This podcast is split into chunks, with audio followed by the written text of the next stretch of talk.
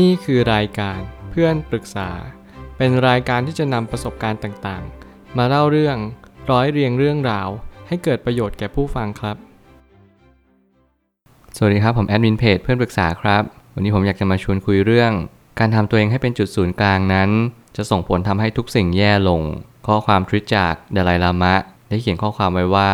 การมีตัวเองเป็นจุดศูนย์กลางนั้น จะสร้างระยะห่างจากผู้อื่นเสมอ แล้วมันจะนำไปสู่ความไม่จริงใจ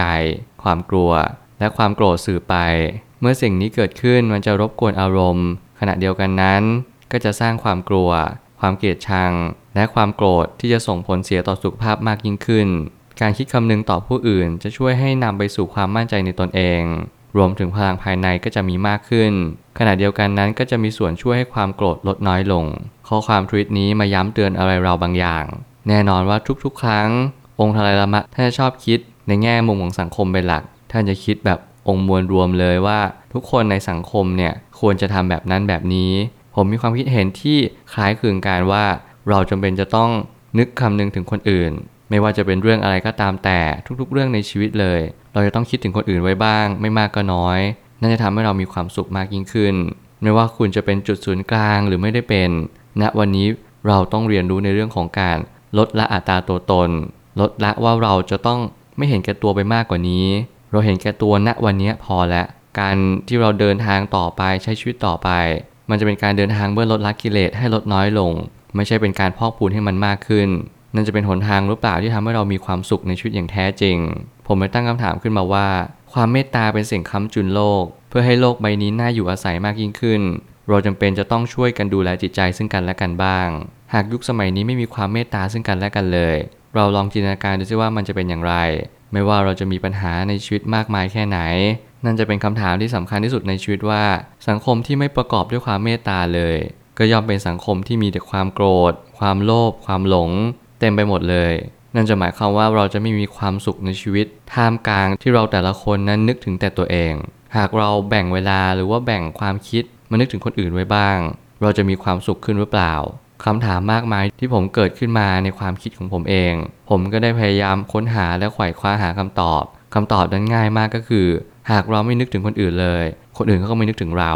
เราต้องเริ่มต้นที่จะนึกถึงคนอื่นก่อน ก่อนที่อะไรอะไรจะเข้ามาหาเรา เราจงคิดถึงคนอื่นไว้บ้าง เหมือนกับว่าเราไม่เคยแคร์โลก โลกก็จะไม่แคร์เรา มันหมายความว่าพื้นที่อย่างทุกคนเนี่ยมีอยู่อย่างจำกัด มันไม่ใช่ว่าทุกคนเกิดมาจะมีที่ยืนที่อยู่กันทั้งนั้น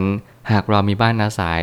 นั่นเป็นเพียงของนอกกาย แต่คุณรู้หรือเปล่าว่าการที่เรามีที่อยู่หรือที่ยืนบนสังคมเนี่ยในจิตวิญญาณที่มันสลักสำคัญที่สุดเนี่ยคือการที่ทำให้ทุกคนยอมรับเรา ยังไงแล้วเรามีบ้านอยู่ เราอยู่อย่างทุกวันเราก็เบื่อ เราอยากออกไปเจอโลกภายนอก เราอยากมีสังคม เราก็ย่อมอยากให้สังคมนั้นยอมรับเรา แน่นอนว่าเราต้องหาจุดยืนในสังคมให้เจอ ไม่ว่าจะเป็นการช่วยเหลือบุคคลอื่น ลดความเห็นแก่ตัวลง หรือมีความเมตตากับบุคคลอื่นให้มากยิ่งขึ้น นั่นจะเป็นทางออกให้เรามีจุดยืนในสังคมอย่างแท้จริง หากโลกใบนี้เปรียบเหมือนบ้าน แน่นอนว่าเราจะต้องถ้อยทีถ้อยอาศัยต่อคนในบ้านฉันใด กับเพื่อนมนุษย์เราก็ควรจะใจดีกับเขาฉันนั้น นี่จะเป็นสิ่งที่ทำให้เราได้เรียนรู้อะไรบางอย่าง ว่าถ้าเกิดสมมติโลกเนี่ยเป็นเหมือนบ้านอีกบ้านหนึ่ง แน่นอนว่าเรามีเพื่อนบ้าน เพื่อนบ้านเราเต็มไปหมดเลย เพื่อนมนุษย์นั้นก็ไม่ได้แตกต่างกับเรา ทุกคนนั้นก็รักสุขเกลียดทุกข์ทุกคนก็ต้องการสิ่งดีๆมาปนเปื้อนตัวเองเหมือนกัน ไม่ว่าใครก็ตามแต่ คงไม่มีใครต้องการความทุกข์กันหรอก เพียงแต่ว่าบางครั้งเราไม่เข้าใจความเป็นจริง เราเลยทำร้ายกัน เราเลยแข่งแย่งชิงดีกัน รวมถึงเราก็มักจะอิจฉาริษยากัน แล้วเราก็จะเป็นต้องหาทางออกในชีวิตอย่างจริงจังกันสักที นั่นก็คือการที่เราเรียนรู้ว่าทุกคนเป็นเพื่อนมนุษย์ ทุกคนเป็นเพื่อนร่วมโลก ทุกคนเป็นคนที่อยู่อาศัยใกล้ ๆ กับเรา สิ่งเหล่านี้ผมได้เน้นย้ำอยู่บ่อยครั้ง เพื่อให้เราฟูมฟักสิ่งดีๆ ในจิตใจ เพิ่มคุณธรรมในชีวิตให้มากยิ่งขึ้น อะไรที่มันผิดพลาดก็ปล่อยมันไป อะไรที่เราสามารถแก้ไขได้ก็จงเริ่มต้นทำเลย สิ่งเหล่านี้ต่างหากที่จะทำให้ชีวิตเราดีขึ้น ไม่มากก็น้อย การที่เรามีอัตราตัวตนที่สูงใหญ่ มันจะส่งผลทำให้ร่างกายเราย่ำแย่ลง ไม่ว่าจะเป็นทางกายหรือทางใจ ก็ล้นแต่จะมีผลกระทบไปพร้อม ๆ กัน หากเรามองเรื่องวิทยาศาสตร์ แน่นอนว่าความเครียด การนอนไม่หลับ การกินข้าวหรือว่าการดื่มน้ำที่น้อย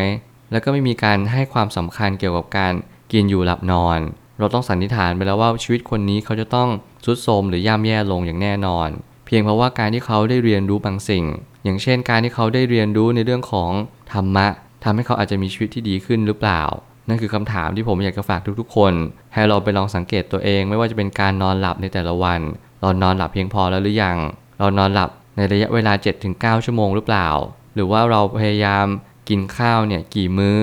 เรากินมากไปไหม เรากินน้อยไปหรือเปล่า นั่นจะเป็นสิ่งที่ทำให้เราสอบทานในชีวิตได้ดียิ่งขึ้น ถ้าเกิดสมมติเรามีสติ ส่วนการที่เรามีอัตราตัวตนที่เล็กน้อย มันจะส่งผลทำให้ร่างกายเราดียิ่งขึ้น เพราะมันคืออันนี้ส่งของการไม่ถือตัว ถือตน ไม่ต้องเหนือกว่าผู้อื่นตลอด และนี่คืออันนี้ส่งที่สำคัญที่สุดที่ผมเชื่อว่าเราจะต้องฝึกฝนกัน นั่นก็คือการที่เราไม่ถือตัวไม่ถือตน เราไม่จำเป็นต้องเปรียบเทียบกับคนอื่น ชีวิตแต่ละคนนั้นแตกต่างกัน เราแตกต่างกันที่ การกระทำนั่นหมายความว่าบางคนเขาร่ำรวยมา เพราะเขาฝึกฝนตนเอง หลายคนที่กำลังย่ำแย่อาจจะมีหนี้มีสิน หรืออาจจะกำลังอกหัก เพื่อนเพิ่งเลิกคบหรือว่าอะไรก็แล้วแต่ สิ่งเหล่านี้เป็นสิ่งที่เราจะต้องเรียนรู้ว่าแต่ละคนมีเจตจำนงแตกต่างกัน เรามีทิศทางเดินที่ไม่เหมือนกัน นั่นจึงเป็นความแตกต่างที่ทำให้เราเรียนรู้เรื่องของความหลากหลาย